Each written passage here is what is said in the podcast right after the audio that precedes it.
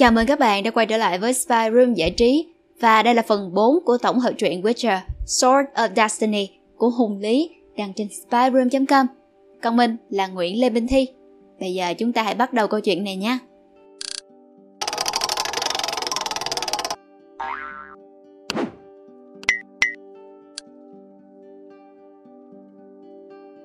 A little sacrifice, một chút hy sinh. Gerard nhận một công việc quái lạ đó là làm một phiên dịch và làm mai cho ngài công tước Aglovo trong việc cầu hôn một siren, tiên cá Sinas. Tuy nhiên thất bại do cô ta bảo nếu chấp thuận thì cô ta phải hy sinh nhiều hơn cho ngài công tước và bảo ngài công tước sao lại không chịu hy sinh cho mình bằng cách chấp nhận tạo đuôi và xuống nước sống cùng cô ấy. Gerard kể cho Dandelion nghe chuyện này và Dandelion đã tự nghĩ ra một câu chuyện về nàng tiên cá đổi giọng hát lấy chân để lên bờ nhưng bị một hoàng tử phản bội gieo mình tự sát xuống thành bọt biển. Jaren bảo chuyện ấy sẽ chẳng ai thèm tin, nhưng Dandelion bảo rằng nghệ thuật là làm cho người ta cảm động chứ chẳng cần ai tin. Cả hai cùng lang thang trên đường, đói khát và không một xu dính túi. Họ lâm vào cảnh này là do Dandelion trong một buổi tiệc đã lấu tấu chọc điên lũ lính gọi là Forester, khiến họ bị phạt tiền và truy đuổi. Tuy vậy Gerard không hề giận anh. Dandelion sau đó được mời đến một buổi tiệc cưới dân quê để hát sướng với tiền công khá khá. Dù ban đầu Dandelion không chấp nhận, nhưng Gerard đã năn nỉ và Dandelion bảo Gerard sau này cũng làm ơn, bớt tự ái hay nguyên tắc mà cũng hy sinh như việc anh nhận mấy cái việc có phần thấp kém vì miếng ăn. Gerard đồng ý. Ở buổi tiệc, họ gặp Essie Davin, một giọng ca có biệt danh là Eyelet, mắt sao, vì đôi mắt của cô ta xanh thẳm như một ngôi sao sáng trong đêm với mái tóc vàng đậm bồng bềnh che một bên mắt. Essie Devil chào hỏi hai người và cố làm quen với Gerard nhưng Gerard lại khá là lạnh lùng. Aglovo lại đến, nói về việc một con tàu đã bị quái vật giết hại ở khu vực răng rộng và muốn Gerard điều tra vào hôm sau. Gerard lo sợ đã làm Essie tổn thương, anh và cô gặp nhau trong yên tĩnh ở mái hiên xa buổi tiệc. Họ nói về ý nghĩa của biển cả và bất ngờ ôm hôn nhau.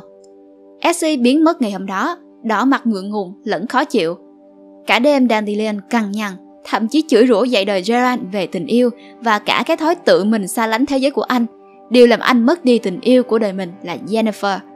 Gerard chỉ cầu nhau nhưng cảm thấy khó ngủ, dù vui rằng cuối cùng sau bao lâu họ cũng có một cái mái che đầu. Sáng hôm sau, Gerard đi dọc bãi biển điều tra và gặp Essie muốn đi cùng mình.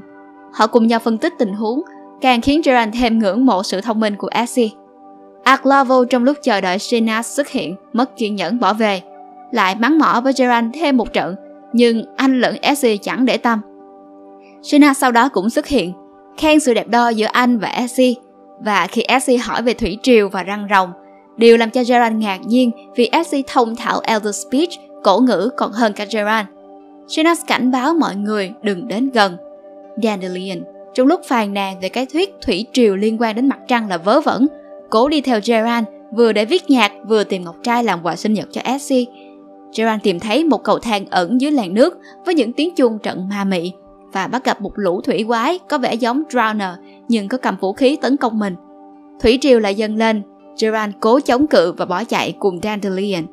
Gerard bị thương rất nặng khi cố giữ chân bọn thủy quái. May sao Shenas đến kịp cứu anh và thêm một lần cảnh báo anh hãy tránh xa biển cả. Essie khâu và băng bó vết thương cho Gerard trong tâm trạng lo sợ cùng cực lẫn mắng nhiếc hai người. Dandelion vô tình tìm ra viên ngọc trai xanh trong túi áo Gerard và cố tình bảo đó là quà của Gerard chứ không phải mình. Essie vui mừng, nhưng Gerard chối và bảo Dandelion nói dối khiến Essie khá tổn thương. Nhưng anh cũng thừa nhận mình không vui vì đã không quen biết Essie lâu hơn để nhớ sinh nhật và làm cô vui. Essie không ngần ngại bày tỏ cô yêu Gerard nồng cháy từ cái nhìn đầu tiên. Cô xấu hổ nhưng không e ngại. Nhưng Gerard lại không có cảm giác gì với Essie Họ ngồi với nhau cả ngày, im lặng. Aglovo lại mắng chửi Gerard vì thất bại và chẳng thèm để tâm lời cảnh báo không được đến gần khu biển đó của Gerard. Ông lệnh cho anh thành lập một đội viễn chinh chiến đấu với lũ quái. Dĩ nhiên, Gerard từ chối. Essie không nhịn nổi, chửi ngài công tước một trận và cho rằng vị Witcher lang thang kia còn danh giá hơn cả ông. Rồi trong sự bất ngờ của mọi người, Sina xuất hiện với hình dạng con người mà không mất giọng nói làm Dandelion thất vọng vào bản tình ca mới đặt của mình, bảo rằng vì yêu Âu mà cô sẵn sàng hy sinh một chút cái tôi của bản thân. Đêm đó họ rời đi, lang thang khắp nơi. Thế nhưng Gerard và Essie vẫn như có những lời khó nói giữ trong lòng muốn trao nhau. Dandelion tinh ý để dành thời gian cho Gerard và Essie ở riêng với nhau. Dù không thực sự cảm nhận gì, nhưng với một chút hy sinh mà bỏ đi những toan tính, Gerard và Essie trao trọn cho nhau một đêm tình ái. Một buổi tiệc chia tay diễn ra hôm sau, vào đêm cuối cùng khi Essie còn có thể ôm Jaren vào lòng để yên giấc. Dandelion đã sáng tác một bản tình ca về một Witcher và một nàng thi sĩ yêu nhau và sống trọn với nhau suốt đời. Như lời Dandelion nói, nghệ thuật là để gây cảm động, không phải để nói lên sự thật cho người ta tin. Vì Dandelion không thể nào nói lên sự thật vì Witcher và nàng thi sĩ chỉ ở bên nhau có hai ngày và xa cách nhau mãi mãi. Sự thật là 4 năm sau, trong đại dịch Catriona, thì Acid Davon xinh đẹp tài hoa đã chết ở Vizima. Là Dandelion đã ôm xác cô từ trong thành ra ngoài rừng để chôn cô cùng một cây đàn lướt và viên ngọc trai xanh cô không bao giờ tháo khỏi cổ. Là Dandelion sẽ mãi mãi không bao giờ hát lên bài tình ca này một lần nào nữa để nó cùng cô đi về nơi chính suối. Hy vọng là các bạn thích video lần này. Đừng quên like, share và subscribe ủng hộ chúng mình. Và nếu như các bạn thích những nội dung như trên, hãy đăng nhập vào spyroom.com để tìm đọc thêm nha. Xin chào và hẹn gặp lại.